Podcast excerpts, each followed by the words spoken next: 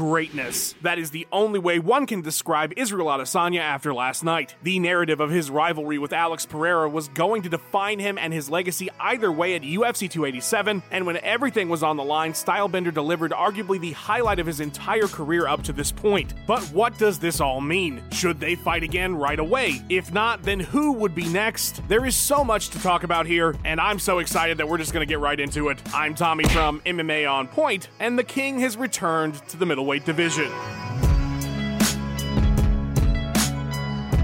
Before I get to discuss the implications of that massive middleweight title fight, though, we need to, of course, run down 287 so that we're all on the same page about what it is that happened. Israel Adesanya KO'd Alex Pereira in the second round of their middleweight title rematch. Gilbert Burns took Jorge Masvidal to a unanimous decision victory. Rob Font would put away Adrian Yanez in the first three minutes. Kevin Holland KO'd Santiago Ponzinibbio more than halfway through the third in their fight, and Christian Rodriguez derailed the Raul Rosas Jr. hype train with a UD win in the main card opener. The prelims had some great fights on them. In particular, you're going to want to go back and watch Gastelum versus Curtis. It is an early contender for fight of the year. All right, now that we've gone through what it is that took place, let's run the numbers on this thing to see if we can't learn a bit more. The UFC's first trip to Miami in 20 years saw 12 fights with 5 KO TKOs and 7 decisions for a total cage time of 2 hours 19 minutes 25 seconds. 8 favorites and 4 dogs prevailed on the night, including a stunner in Rob Font at plus 1800 to get that first round KO. Talk about a return to form. Izzy had almost identical stats to his first fight with Whittaker, where he captured the title initially. 40 and 41 significant strikes landed respectively. A KO TKO victory within 48 seconds of each other in the second round. Lightning does indeed strike twice. That was the first true KO loss of Pereira's entire combat sports career. He's never been knocked out like that, only TKO'd. Gilbert Burns landed the most takedowns of any fight in his career with four, earning him our Country Boy Award. Jorge Masvidal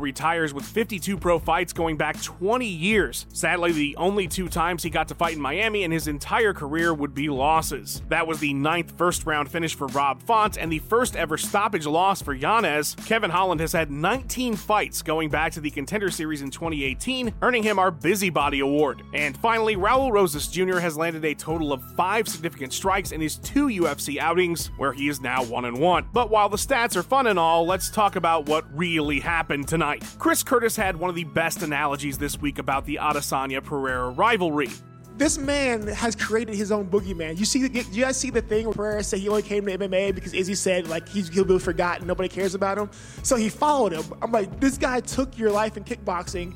You left to make a new life, and he he followed you out of like spite. He has a personal boogeyman, and I fucking feel for him. But that's a terrifying thought. Everything you do, like Alex is like looking over your shoulder, like fucking Michael Myers in the background of Izzy's life. But Alex is the boogeyman no more after last night. Even if they have a fifth fight, even if Adesanya isn't able to defeat him again, this idea that Alex was this cursed opponent for him, insurmountable no matter what, he just had his number as many said, that is no longer the case. Adesanya needed to win in impressive fashion as well in order for that to be true. He couldn't just have another stellar but unexciting performance like Cannonier or Vettori. He needed to prove that he could beat this man and do so in that incredible way that captured so many in his early career, and he did just that. You honestly couldn't have asked for a better knockout, especially the manner in which he set it up, allowing Alex to rush in before surprising him with that shot that put him away instantly. It's arguably the best win of Izzy's career and the greatest highlight. The arrows afterwards just as iconic as his celebration after KOing Whittaker. All the prestige he carried into the first fight that was in jeopardy and on the line at 287 has returned along with the middleweight crown and his place as an all-time great champion in the sport. It was everything that it needed to be. And while that's all great and his post-fight speech was very inspirational, this isn't the end of a movie. There's no fade to black and credits. So what happens now? Prior to Alex's arrival in the main event scene, Stylebender already had a problem with contenders as he'd cleared out the division. Sean Strickland could of course be fun given all the talk that would take place, but he's 1 and 2 in his last 3 and it would be a hard sell in terms of competitiveness. Du Plessis isn't in the top 5 yet either and needs another win. While Hamzat seems like an obvious choice, not really. He would have a better argument as a welterweight contender honestly. His last middle middleweight victory was Gerald Meerschaert in 2020, but I could see the UFC forcing that one. If they don't, though, I think you have to make that third Pereira fight, the fifth overall in their saga together. This truly is one of the best rivalries the sport has ever seen, especially now after Izzy getting that victory. I do want to see them fight again, but I don't want to see it right away. And while it's true they have exchanged KOs, I think the rivalry would be served better if there was a little bit more build up until the next one. But given that there's so few options, they honestly may not have a choice. No matter what, though, a fifth one seems inevitable, and I hope we do get it. And it needs to be at the top. We don't want this one down the line too far where neither man is champion. I don't know what to do. I'm not Hunter Campbell, but yeah, they've got some thinking to do at middleweight. 287 also saw the end of Gamebred. Truly a remarkable career any way you look at it. I mean, the guy's done it all. He fought in every major U.S. promotion during his 20 year career Bellator, Strikeforce, the UFC. He earned title shots in the latter two promotions. Had one of the best years in the history of the sport, especially when you consider that he wasn't even a title holder. That 2019 will likely never be replicated. It's even more amazing when you consider how late into his career it all happened. And while it is sad to see such an interesting character go, he's leaving the fight game with truckloads of money, and this does seem like the right time. So, really, what more could a fighter want? Gilbert Burns sadly didn't do enough to steal that title shot from Colby, but it sounds like Dana's willing to give him a spot as a backup. Fuck Belal Muhammad, I guess. Those two paired up would make a lot of sense, although it sounds like they might be putting Muhammad with Usman. Any way you look at it, I think waiting around on either end would be a bad idea, especially with killers like Shavkat in the wings. They probably need to fight each other or get another big time win. It just is what it is. Colby's getting that shot, and so Burns and Belal are going to have to find ways to occupy themselves until it's their time. All right, now that we've touched on all the big stuff, let's wrap up our discussion of 287 with some odds and ends. Kevin Holland needed a win bad after that bizarre Wonder Boy performance, and he got it in impressive fashion against a guy that at one point people thought would be a title contender. Where he goes from here, though, now that his fight week rival Masvidal is retired, I do not know, but he proved that he's still a top guy, as did Rob Font. What an absolute statement of a win to put away a guy like Yanez in that fashion. Font had been largely written off after his losses to Aldo and Vera, but this puts him right back in the mix. The Rosas Jr. hype was a bit much in retrospect, but the good thing is with a three rounder like that, he can reset, learn, and then move forward on a much more realistic pace. Rodriguez as an opponent was a lot better than people were giving him credit for, and he proved that when push came to shove on fight night in a really high pressure situation.